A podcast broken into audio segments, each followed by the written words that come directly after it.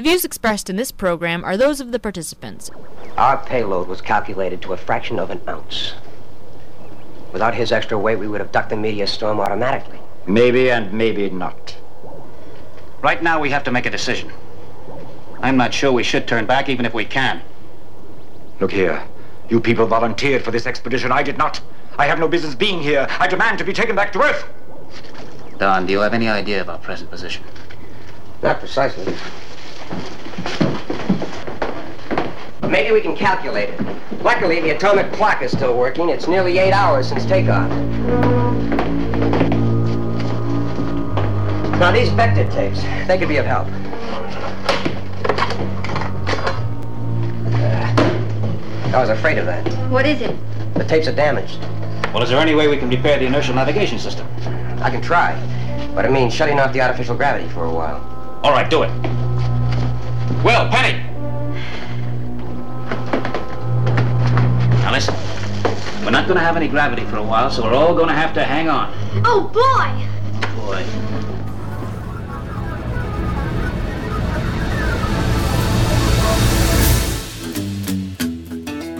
Welcome, everyone. It is Thursday, September 19th, 2019. I'm Bob Metz, and this is Just Right, broadcasting around the world and online. Join us for an hour of discussion that's not right wing, it's just right. Fade into color, and color into black and white. Under the bedclothes, everything will be alright. Nature, to be commanded, must be obeyed. Nowhere is that more significant than with mankind's expectations of space travel and eventual colonization of the moon and the planets. Resting right below the philosophical branch of metaphysics is the science of physics itself, and there have been some promising and optimistic developments in that field worth taking a look at. But after examining them closer, I don't think that most of us appreciate the gravity of our situation in all of these fields, and it is nature's force of gravity itself that is the theme of our discussion today. And that discussion begins right after I remind you that you can write us at feedback at justrightmedia.org, subscribe to Just Right on iTunes, and follow us on SoundCloud. Hear us on WBCQ and on Channel 292 Shortwave. Visit us at www.justrightmedia.org, where you can access all of Just Right's social media links, our archive broadcasts, and of course, where we encourage you to offer your financial support and in so doing become part of our effort to enlighten others about the true nature of freedom and capitalism. Now, I've been a fan of science fiction shows ever since I was a kid, when sci fi shows like our opener, Lost in Space, and others like Star Trek first began to make their appearances on commercial television. In science fiction and fantasy, anything is possible. Reality, however, has another opinion in this regard, and sometimes it appears even scientists tend to forget this fact. Gravity. We're going to kick off the show with some practical applications and descriptions of the nature of gravity as it may affect our very near future, and then progress to the grand scientific and philosophical view of gravity and its role in our universe, which, by the way, we'll learn is not expanding, nor is that even a possibility, despite all of the silly entertainment and serious scientific theories you'll hear arguing the contrary.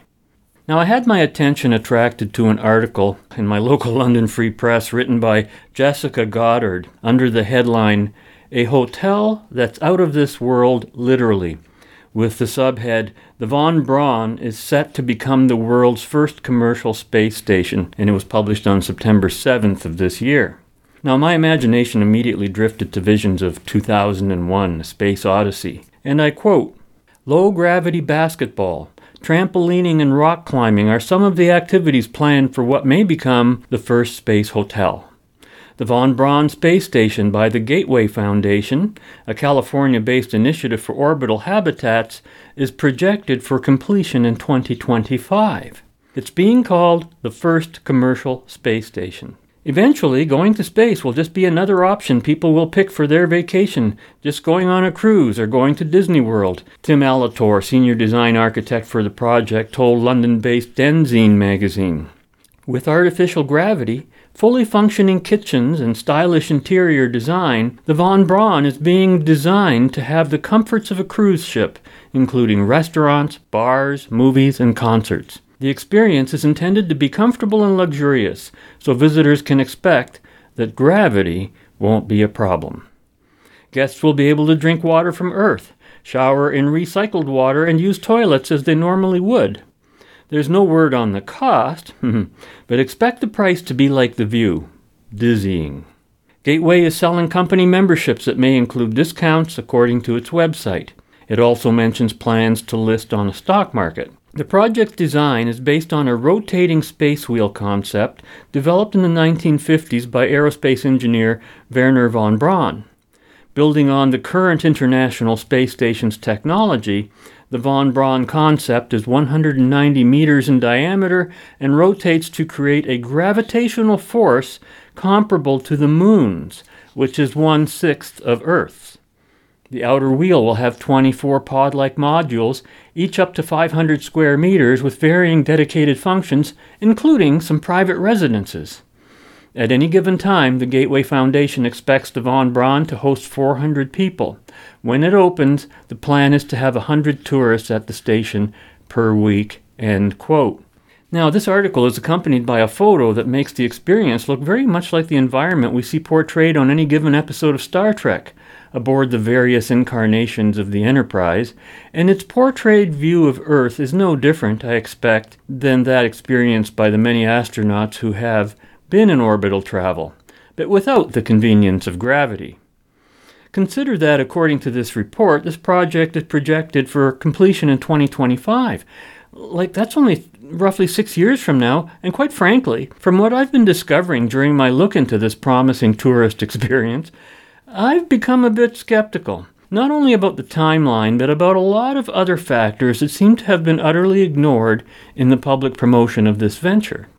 In many ways, I was reminded of the optimistic projections being made about the various trips to Mars, one way, no less, and as I looked closer at the possibilities, my own optimism about such ventures began to fade. Now, the idea of a spinning spacecraft to compensate for the necessity of gravity seemed eminently reasonable to me. I myself have in the past viewed this kind of station, or even non stationary construction, to be the only way in which mankind would eventually be able to venture beyond the planetary bodies like our moon. But after literally spending hours of watching various scientific and speculative YouTube presentations over the past week or so, Presentations related to this and even greater space travel possibilities, such as those most popularized by shows like Star Trek, I'm beginning to wonder if space travel of this nature will ever be possible for mankind, no matter how far that possibility is projected into the future. So let's begin our own journey into space with the following audio bite taken from a February 18th YouTube presentation by Scott Manley entitled A Realistic Look at the Gateway Foundation and the Von Braun Station, which itself does not yet address the gravity of the project. That topic will be addressed on the return side of our bumper from a January 9th Cool Worlds presentation hosted by Professor David Kipping. As you might expect, these audio bites have necessarily been severely edited for our own purposes, so be sure to check out the originals if you're so inclined.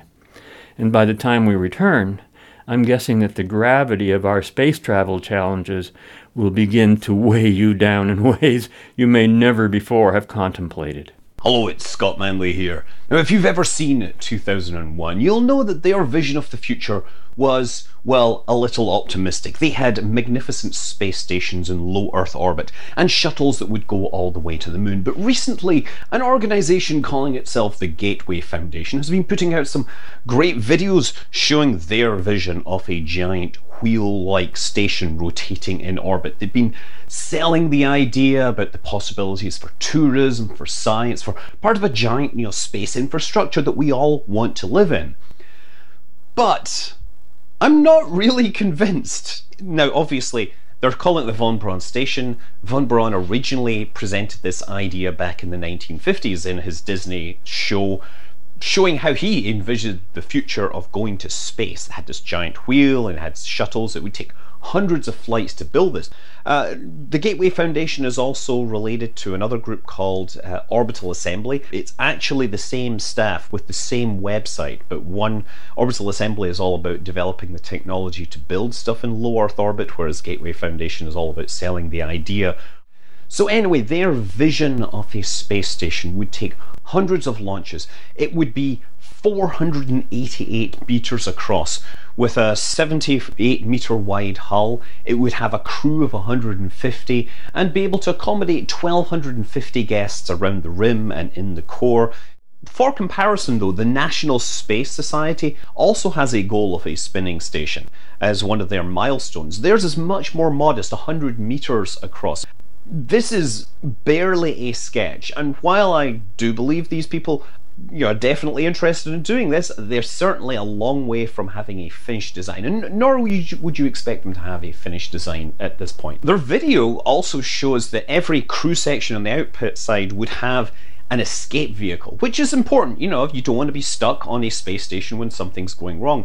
But look, the truth is, there's just simply not enough technical detail to do any real hard analysis of this, and nor would we necessarily expect the technical detail at this point. But what does worry me is the funding mechanism.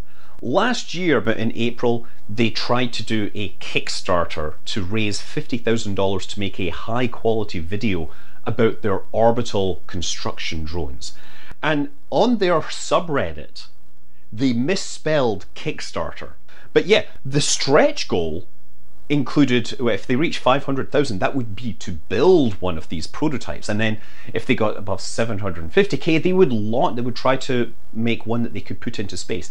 Okay you know let, us not worry about that. But the big selling thing right the, the kickstarter didn't work it failed it got only 10k but they talk about this lottery concept and it does seem so seductive that yes lotteries raise billions of dollars all around the world the problem is that lotteries are actually illegal. They do actually say in one of their videos that they would need to get the law changed, uh, and they talk about the initiatives process. This is where you know an interested group of people say we would like this thing to be in the law, and if they get a certain number of signatures, it goes on the ballot, and then it gets uh, signed into law if it gets voted in. And California is one of these states that does this and then that assumes that people actually want to play the lottery and all that. I would be a little wary of this. I would be very wary of this, but um, that doesn't automatically mean that it's a scam. It doesn't mean that it, that these people are being malicious. It just means that they they've got their big future and they want their big future, and that's okay to get excited about that. And you know, I hope they do find some like-minded billionaires that throw enough money at them for to fly to space, and then they can laugh at me and say, "Hi, you're not getting on. You're skeptic." That would be a fantastic outcome as far as I'm concerned. I'm, I'm all for the giant big space station in space.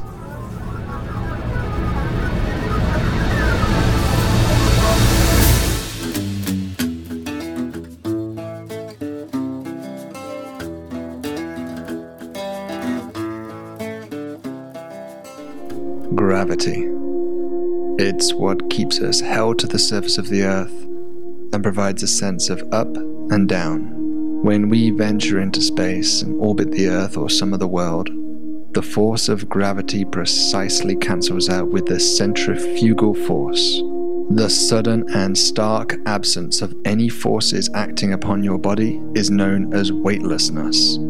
Your body has literally entered a state of perpetual and stomach churning freefall. Most humans can adapt to this nausea after a few unpleasant hours but many biological functions of our body are hardwired for gravity thanks to billions of years of evolution here on the Earth. The muscles used for standing, posture, and skeletal support are no longer used and thus atrophy, losing up to 20% of their mass after a week.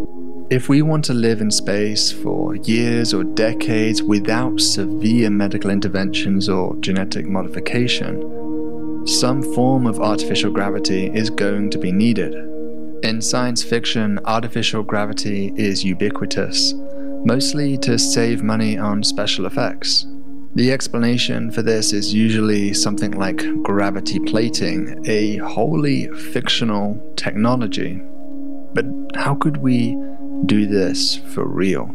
The simplest way to create artificial gravity in the real world is just to accelerate in a straight line. If you were inside a spacecraft that was not just moving but accelerating at 1g, your inertia, which is to say your resistance to motion, causes you to be pushed against the back wall with the same force as that which the Earth pulls you down right now. In fact, Einstein postulated that the effect is so similar that there is no experiment you could possibly do on board that spacecraft to distinguish between being in a gravitational field versus just accelerating. In other words, inertial mass and gravitational mass are equal, something famously known as the equivalence principle in general relativity. This sounds promising, but accelerating at 1g for months, years, or decades would require engines with vastly greater sustainable thrust than any modern space vehicle. The NSTAR Ion Thruster is probably the closest example we've ever built of such an engine. NASA's Dawn spacecraft, which visited Vesta and Ceres, used three Xenon ion thruster engines to sustain a record breaking constant acceleration of just under 10 millionths of a G. It was an impressive technological feat, but it is a long way off providing useful artificial gravity. Is there any other way of generating artificial gravity then? The only other proven physics to do this is rotation. These forces are what physicists call fictional. Like the case of linear acceleration, they are just the products of our inertia. They are not fundamental, like electromagnetism, for example. Your body's matter will not change velocity unless acted upon by a force. And so, if the aircraft around you moves to one side, you will not because of inertia. And so you find yourself slammed into the wall. An architect has two basic dials that they can control in designing a centrifugal artificial gravity structure. These are the rate of rotation, omega, and the radius of rotation, r. Clearly, to reduce cost, we would like to use the smallest r possible, since surface area and thus cost should scale roughly linearly with this term. As we make r smaller, we need to spin the habitat faster in order to recreate the required gravity. This is because the centripetal acceleration equals r multiplied by omega squared. Thus, making the habitat four times smaller in diameter requires a spin rate twice as fast. Even ignoring the effect on human occupants, rapid spin rates are generally non desirable. A 17 meter radius habitat rotating at very fast rates would indeed mimic Earth like gravity if the occupants were completely stationary inside. But any movement inside, and they would feel an additional force that we do not notice here on the Earth the Coriolis effect. Artificial gravity of a centrifuge is not the same as that of linear acceleration. Recall that Einstein argued that linear acceleration is indistinguishable from gravitational acceleration, but this is not true for a centrifuge. Like the centrifugal force, this is what physicists would refer to as a fictional force, purely a product of living in a rotating frame of reference. Imagine a cannonball floating around the center of a rotating O'Neill cylinder. If we were watching this happen from the outside of the cylinder, through a window, say, it would seem to travel in a straight line, which of course makes perfect sense. But now consider the same motion from the perspective of a person on the inner surface of the cylinder. From their perspective, the cannonball does not travel in a straight line, but rather curves. But by far the most destabilizing aspect for human occupants would be a tipping effect caused by the Coriolis acceleration. Dr. Theodore Hall developed a nice way to visualize this by imagining dropping or throwing a ball vertically. Rather than landing at your feet, it would curve to the side. In extreme cases, one can even throw a ball behind you and catch it in front as it whips around due to the Coriolis. Coriolis isn't just a problem for climbing ladders or standing up. It affects your balance, even by turning your head from side to side. When you do this, the inertia of the vestibular fluid inside your inner ear causes a slight delay between the motion of your head and the fluid within it. The fluid is then pushed back into place by pressure, causing movement of sensory hair cells within the ear. Now, if we do this on board a rotating spacecraft, moving your head in one direction would lead to an increased downward force versus the other. That would slightly change the distribution of fluid inside the semicircular canals. This differential gravity may confuse our vestibular system and create a sense of nausea and sickness. The fluid itself also undergoes a small amount of vertical motion and thus would be pushed to one side by the tipping Coriolis effect. This raises the question as to how fast a rotation can we cope with before this becomes a problem and occupants experience nausea. In most proposals of rotating habitat, it is these effects of the Coriolis on the vestibular system, sometimes called canal sickness, which most strongly constrain the engineering design. And now it becomes clear why previously proposed rotational habitats need to be so vast and thus expensive. Wow, I'm getting dizzy just considering these various gravitational effects on the human body. And they don't call it artificial gravity without reason. It is not real gravity. Artificial gravity, as was described, is a fictional force. This is a very apt term, especially when considered in the light of our upcoming examination of what and how real, non fictional gravity works in the grander scheme of our universe. But everything we just heard was just the tip of the iceberg in terms of considering all of the challenges and obstacles that would have to be overcome to spend any meaningful time on a rotating space station especially one that is only offering a g force comparable to that of the moon. This would not be a trip for your average cruise ship kind of tourist. Only the young and extremely healthy need apply, in, in, in my humble opinion. Now, you might have noticed that Scott Manley's description of the Gateway project offered some stats and observations that were a bit different from those that I read in the newspaper, especially in terms of numbers of people to be accommodated. So you can probably assume that not all of the details of this project have been finalized, or perhaps consistently communicated. And even there, the financing and method of construction, mostly by robots and unmanned spacecraft, remains to be a task yet undertaken. But I wouldn't object if we were all pleasantly surprised to see it all come together, even within the next decade. But gravitational phenomena like the Coriolis effect, as well as other survival issues that tend to be glossed over with regard to a space station in Earth's orbit, are small potatoes when it comes to another spacefaring project we keep hearing about the various planned manned missions to Mars.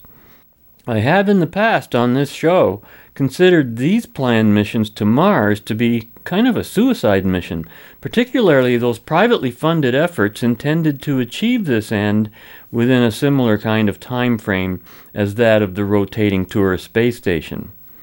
Now, I'm apparently not alone in my assessment of this endeavor, and with that thought in mind, we're going to go to our next bumper break right now and listen to Joe Scott, who asks the question Could you really survive a trip to Mars? And again, this is just a sampling of all the problems and challenges he cites that must be overcome in order to facilitate a survivable trip to Mars, and gravity certainly plays a huge part of this.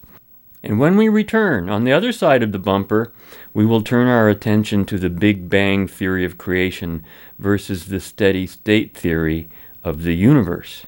So you want to go to Mars, do you? Want to be the Neil Armstrong of the Red Planet? Want to have schools named after you?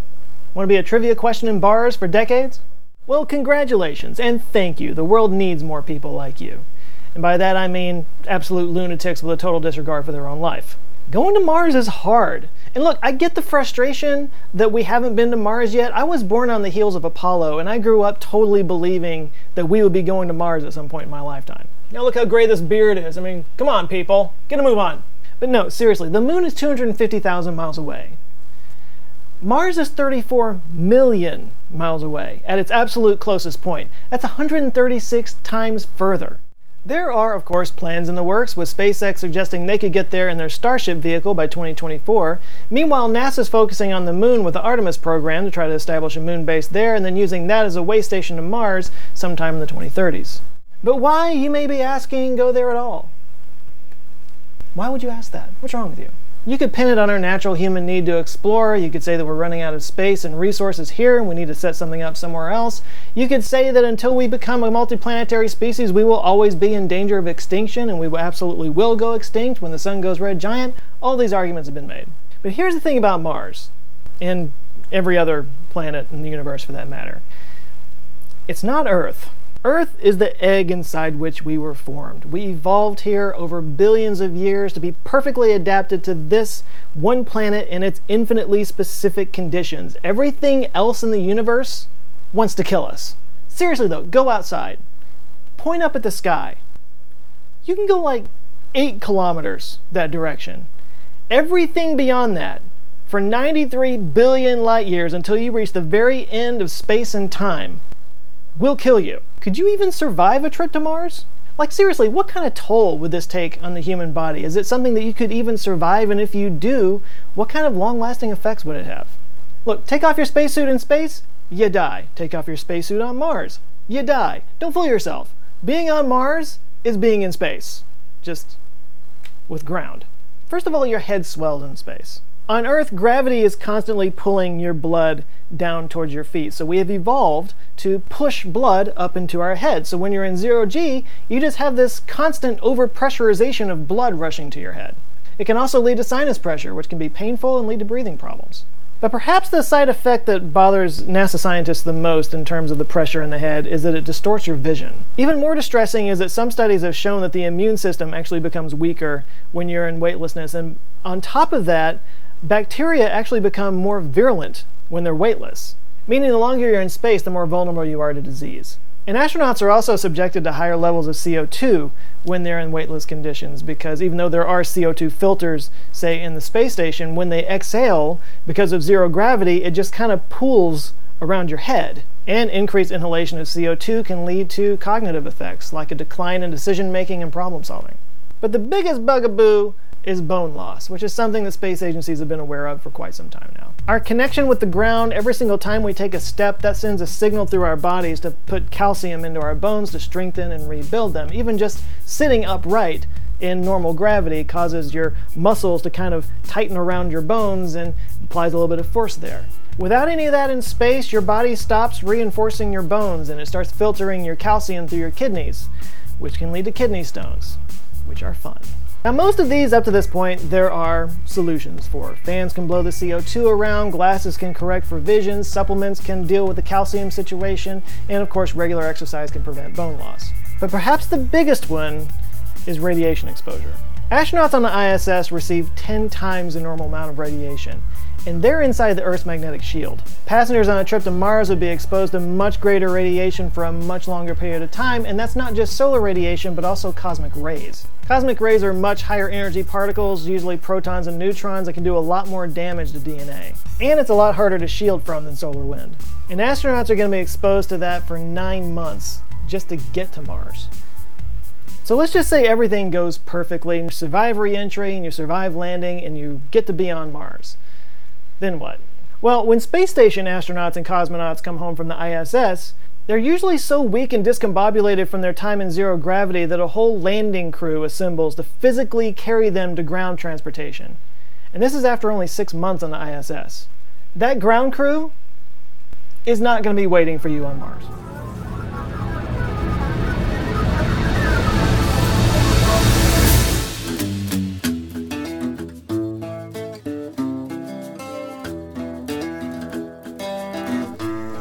For most of human existence, the question of how everything began is one that only religion dared to answer. But with Edwin Hubble's discovery that the universe is expanding, some scientists begin to believe that they too might have something to offer. Their reasoning goes something like this If the universe is expanding, then in the past it must have been smaller. Go far enough back, and everything must have been crunched together at a point of infinite density. Our universe began, they suggest, when that point exploded. creating the expansion we still see today. This vision comes to be called the Big Bang theory of creation. At the start of the 1960s, scientists are equally divided between this Big Bang theory and a competing notion that the universe is eternal, called the steady state theory. But there's no real hard evidence for either one. In fact, almost no one expects the debate will ever be resolved. Bob Wilson plans to use this microwave antenna to study our galaxy. He doesn't believe in the Big Bang, but prefers a universe with no beginning or end. I like the steady state. It is philosophically satisfying because there's no end to the universe in the future. It, it, goes on forever in the same sort of state that it is. And there's no beginning for it either. Uh, so physicists generally like steady state because they, they don't like to have to have a time beyond which they can't know anything. Wilson and Penzias believe the Holmdel antenna will make a great radio telescope because it's designed to reject all extraneous signals or noise. But from the very first time they use it, extraneous noise is exactly what it seems to be picking up. Every time we started up, we saw the same noise level. Everywhere in the sky we pointed, uh, we saw the same noise level. Desperate, they begin calling other astronomers for help, and one suggests calling Bob Dicke. The phone rang, and Bob picked it up, and it was two guys from Bell Labs who had a problem, which at first didn't seem to have anything to do with us. We didn't learn very much on the telephone, but they agreed to come out and see what we had done and tell us about what they had in mind. Uh, he hung up the phone, and I'll never forget exactly what he said. These are his exact words. He said, Well, boys, we've been scooped.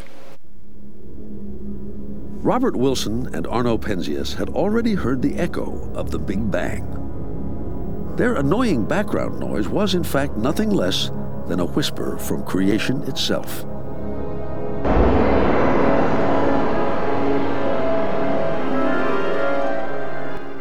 In the beginning, some 15 billion years ago, the universe exploded from a single point.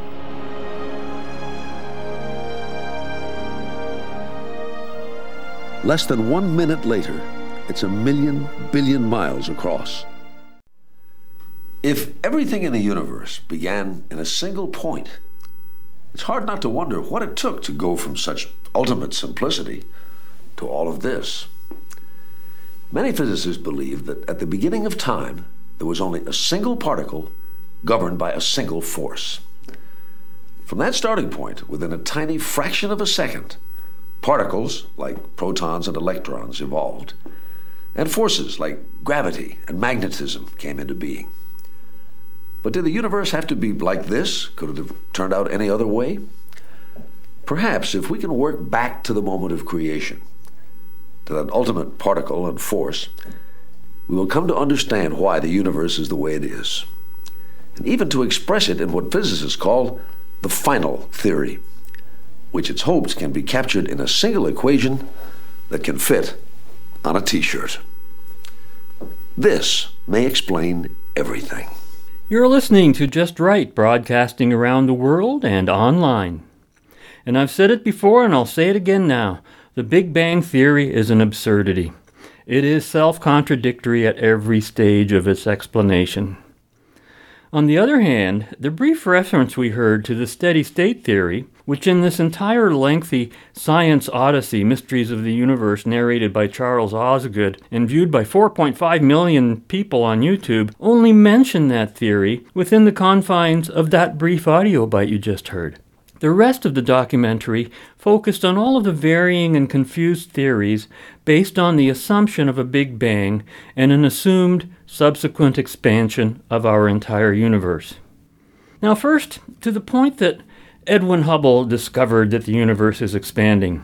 I recall receiving an email from listener Conrad Ranzan back in 2009, who wrote to me, quote, Edwin Hubble did not discover that the universe is expanding. The following excerpt is taken from Physics Essays Journal. There was no award given for what has been called the discovery of the expansion of the universe, and rightfully so, for no such discovery was ever made. Edwin Hubble, on whose behalf the claim is often made, did not discover the expansion of the universe, he discovered a redshift versus distance relationship for distant galaxies. The greater the galaxy's distance, the longer the wavelength of its light. To extrapolate this variation into proof of the expansion of the whole universe is pure speculation.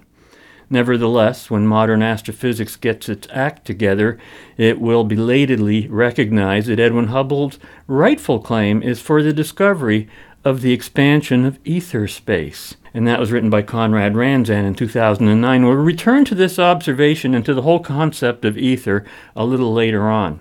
But getting back to what we just heard, then there's this ridiculous statement. If the universe is expanding, then in the past the universe must have been smaller. Far enough back, everything was crunched into a point of infinite density, says the narrator. Well, really? How can anyone take an idea like that seriously? First of all, if there is such a thing as a point, it is made up of something, not of nothing or non existence, and it must occupy a position in some given space somewhere in order to even be considered a point. Infinite density?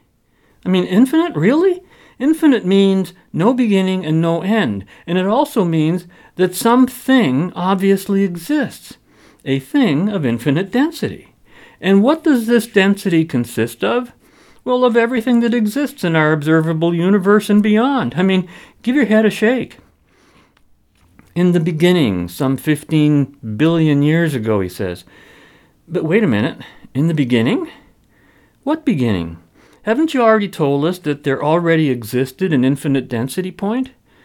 Didn't that have a beginning, or are you not considering that in your in your story here? Contradictions galore. And then he says many physicists believe that at the beginning of time, okay, it's time they're talking about, hmm, there was only a single particle governed by a single force from that starting point within a tiny fraction of a second, end quote. So apparently, the beginning being referred to is the beginning of time itself, which nevertheless could have its creation measured in terms of time, as in a tiny fraction of a second. How the hell did they ever determine something like that? I mean, you have to make something like that up. And then to dismiss the opposing steady state theory by arguing that, quote, there's no real hard evidence for either one, meaning either the Big Bang theory or the steady state theory, is a form of evasion and denial that no self respecting scientist should ever accept if he or she accepts either theory at all. In all of the philosophical discussions about the nature and the age of the universe, I think two key epistemological concepts continually seem to get confused, and that is the idea of the universe and the idea of existence itself.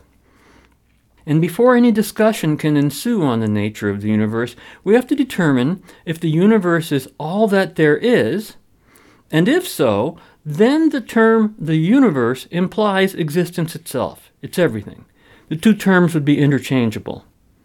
But with theories of an expanding universe and the Big Bang theory, it is implied that something outside the universe, quote unquote, exists and therefore that the universe is an entity distinct and separate from that existence itself. Existence, therefore, is far more than the universe under this way of thinking.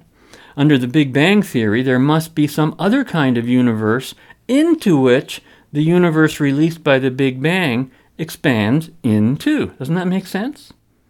In attempting to understand the nature of the universe, and despite their knowledge and insights about the physical laws in play, most scientists run into a dead end.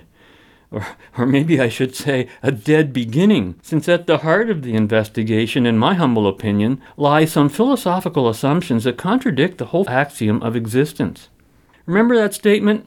Ain't no such thing as nothing, honey, 'cause if there were, wouldn't that be something? Well, religion and science alike have both originated their views of existence on the basis of the idea that at some time in the distant past there was nothing, and out of that nothing, and here we mean non existence, something came into existence.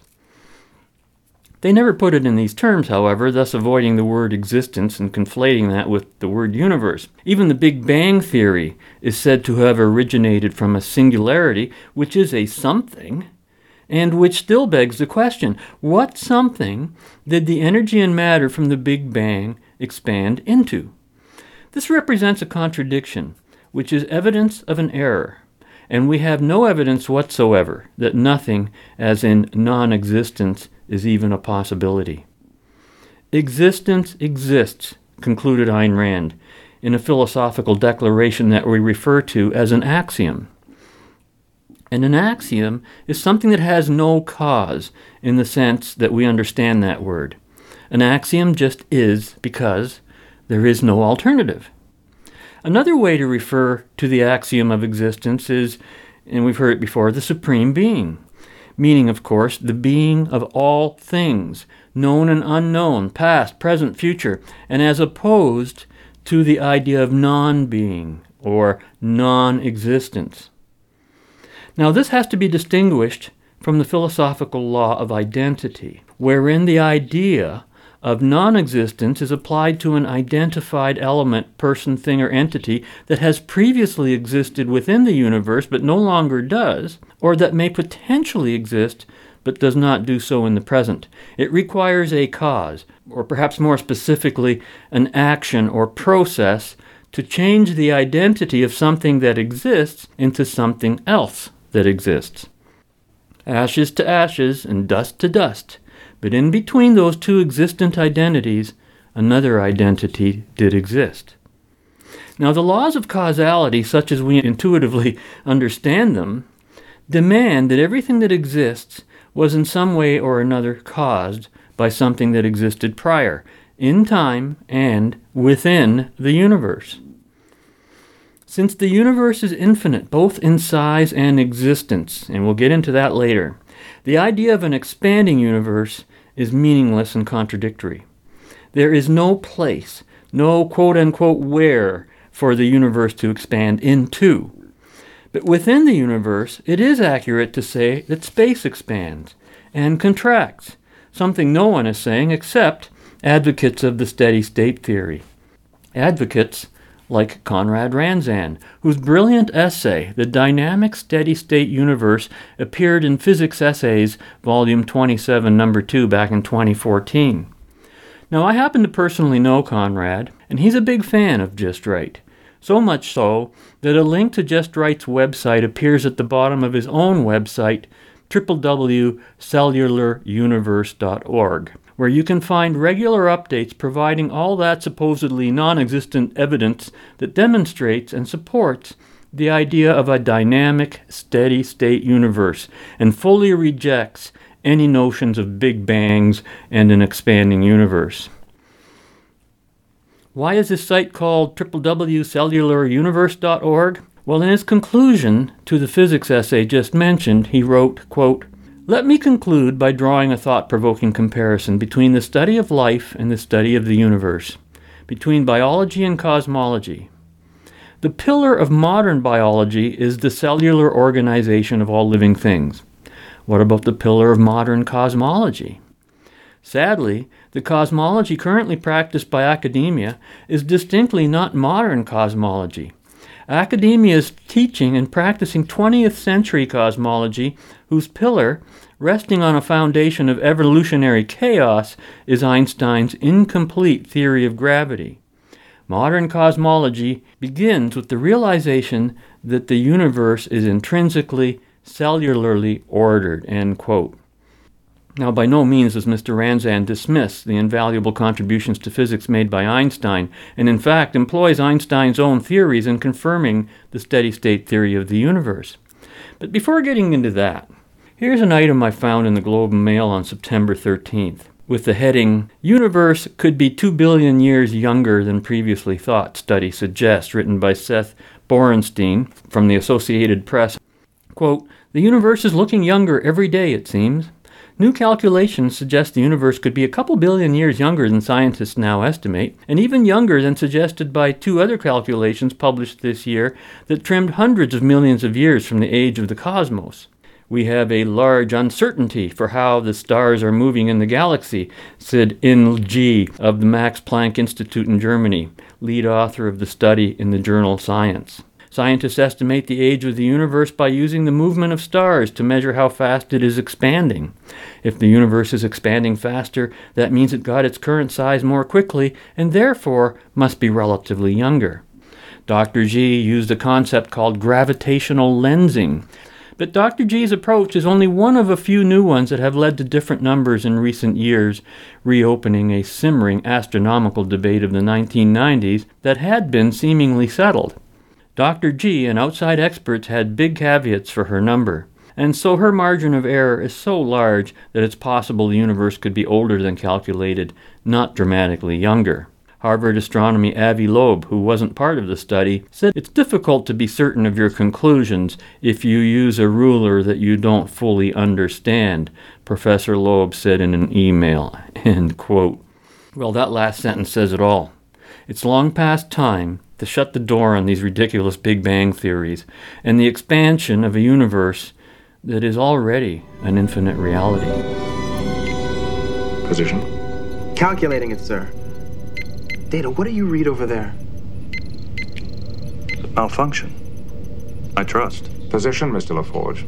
Well, sir, according to these calculations, we've not only left our own galaxy, but passed through two others, ending up on the far side of Triangulum. The galaxy known as M33. That's not possible.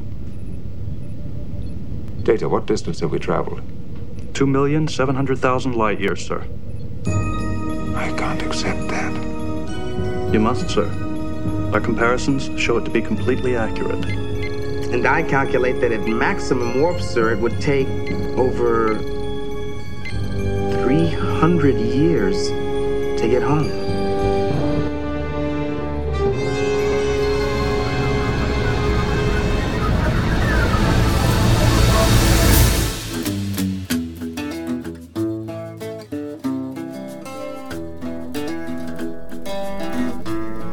In November 2012, NASA astronomers observed a new galaxy named MACS 0647JD.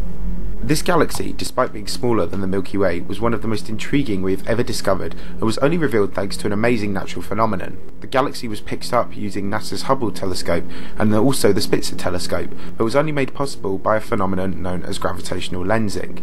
This occurs when the photons emitted from a luminous object are bent and warped by the gravity of a massive object, usually a galaxy.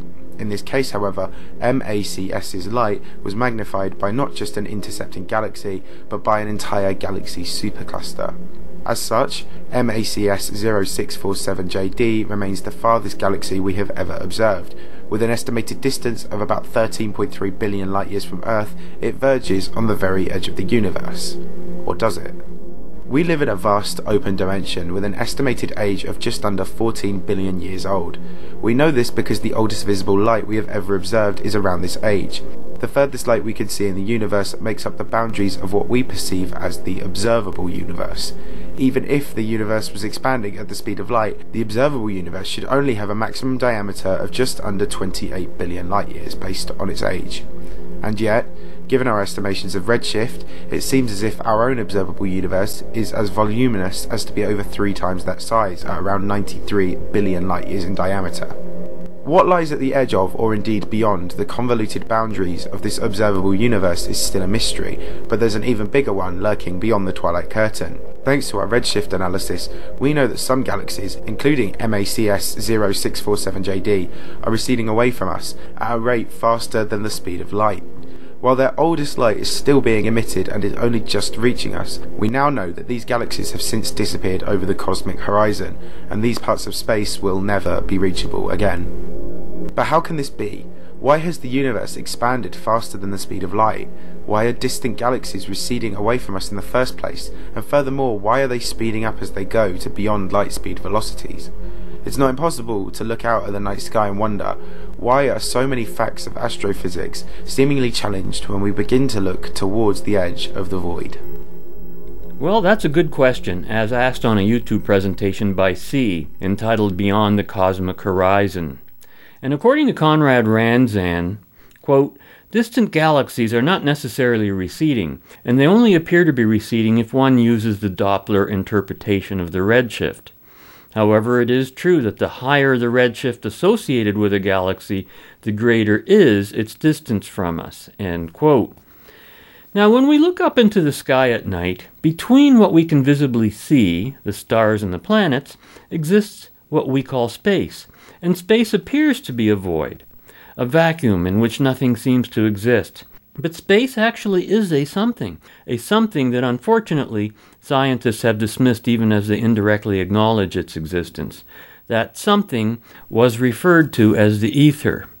The following is taken from Conrad Ranzan's essay, The Dynamic Steady State Universe, which, by the way, you can download in its entire 33 page PDF format from his site, www.cellularuniverse.org. And I quote Quantum mechanics is the foremost theory of the atomic and subatomic realm. However, as physicist Robert K. Adair wrote in The Great Design, quote, Einstein and others felt that quantum mechanics, although an accurate description of nature, must be an approximation to some more fundamental concept, end quote.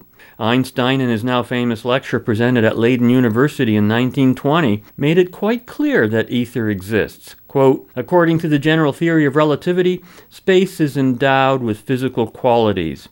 In the sense, therefore, there exists an ether. End quote. But Einstein told us precious little about the ether's qualities. He mainly told us what ether was not. Quote, the ether of the general theory of relativity is a medium which is itself devoid of all mechanical and kinematical qualities. This simply means that it cannot resist the motion of objects, and it cannot itself have momentum. At the end of the lecture, Einstein underscores the key point of what ether is not. Quote, but this ether may not be thought of as endowed with the quality characteristic of ponderable media. End quote. Einstein is, in effect, stating that the ether is a non material and non energy medium. Take note, the ether, and this includes its discrete units, possesses no mass and no energy. There is a strange historical irony here. The young, somewhat rebellious Einstein in 1905 rejected the notion of ether, while the mature Einstein in 1920 fully acknowledged the existence of ether. Strangely, the 1905 view is popularly embraced while the 1920 view is ignored. The 1905 paper is adopted as sacred scripture, while the message of the 1920 Leiden lecture is deemed heresy. This is most comical to observe, but truly disturbing when it obstructs the advance of physics. Science has been trying to reinvent the ether for over a hundred years. Witness the various kinds of property endowing fields and vacuum energies that have been proposed. The real controversy, most likely, is in actually daring to use the term ether in the context of a serious theory. Astronomers of the 1920s, in their investigations of deep cosmic space, discovered that the space medium, the ether, expands. The discovery was a historically pivotal event. But then what followed formed the seed of a shockingly unnatural cosmology. Not long after the redshift evidence was properly interpreted as being the consequence of space medium expansion, the experts abandoned sound scientific practice. They took the additional step of interpreting the redshift of the distant galaxies as evidence of actual recessional motion of those galaxies, a motion attributed, of course, to the expansion of the intervening space medium. Essentially, the academics took the concept of expansion of ether and extrapolated it into the fanciful expansion of the entire universe. This outrageously unscientific extrapolation has devastated modern cosmology. It is the root cause of what is being called the preposterous universe. It is considered as such by the experts themselves. Now stop and think of what it means to blow up the universe, the infinite universe. Returning to our own construction, we adopt the reasonable interpretation that space medium expansion is a regional phenomenon, balanced by regional contraction, and the obvious choice as the location where such expansion occurs is the central region of the cosmic void.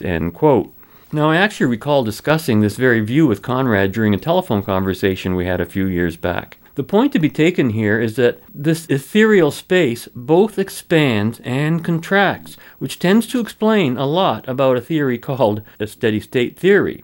On page 27 of Conrad's essay is a chapter called The Ultimate Test, a philosophical test, and is briefly summarized in these sentences, although in the original essay much more is said. Quote, a philosophically sound understanding of the real universe requires that when we apply a verb to it, we really have one and only one choice. We must say, the universe is. However, one cannot apply an action verb or a verbal to the universe. One cannot say the universe begins. One cannot say the universe inflates. One cannot say the universe expands. One cannot say the universe evolves. One cannot say the universe changes in cycles. Such constructions are technically flawed and philosophically untenable. The ontological truth is the universe is. Period. A cosmology model fails when it attempts to comply with the limited existence principle by treating the universe itself as a thing and demanding of it a beginning and an ending. Although the universe is perpetual, all things within the universe must have a time wise beginning and an ending. In other words, what exists must have come into existence and will in the finite future not exist. Likewise, what existed in the distant past now no longer exists.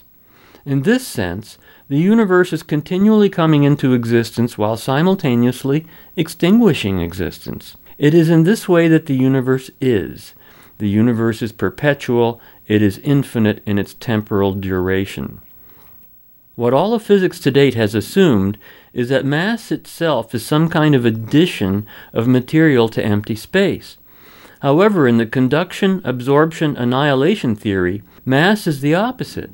Mass is the macro effect resulting from the removal of ethereal entities of the space medium.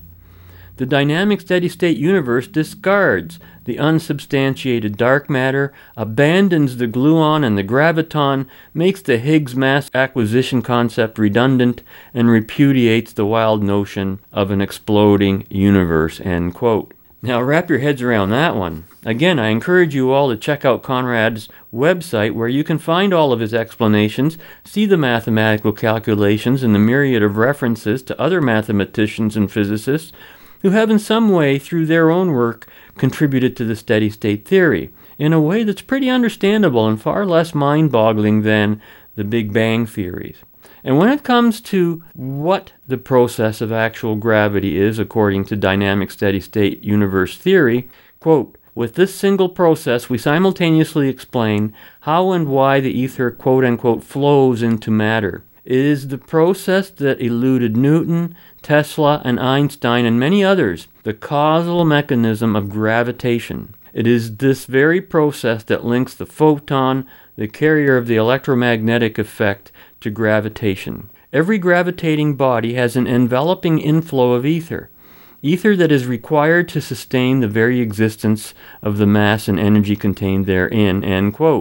Now, taking into consideration the cellular structure of the universe as described under the dynamic steady state universe theory, Conrad Ranzan and his descriptions of the processes and forces involved therein go a long way towards describing the real nature of our universe and the nature of gravity. Again, you can check it all out for yourself online at www.cellularuniverse.org. If there's one singular lesson to be learned from all of this, it's that before mankind ventures out into deeper space and towards the planets, we must be assured that the knowledge at our disposal to do so is just right. And with that thought in mind, be sure to join us for our next adventure when next week we will once again continue our journey in the right direction. Until then, be right, stay right, do right, act right, think right, and be right back here. We'll see you then. Fade into color, color into black and white. Everything will be alright. Hey, what's happening, buds? I'm about to perform some personality surgery on Mr. Rimmer. He's getting a new personality? Great idea. Not new. Molded, tightened, lifted, shaped. This is going to transform me. I'm going to be the lady melting enormous bald stud muffin I've always dreamt of. now, Kryten, one thing. This isn't going to hurt, is it? There'll just be the slightest, infinitesimally tiny little scratch. Scratch? Well, when I insert the laser. Laser? Well, it has to burn. Burn? Perhaps I should give you a hollow sedative, sir. With a needle? Sir, please. I'll talk you through every aspect of the procedure, step by step. Right now, I'm just in that. Where's he gone? Out door left. Einstein was wrong. It is possible to break the speed of light.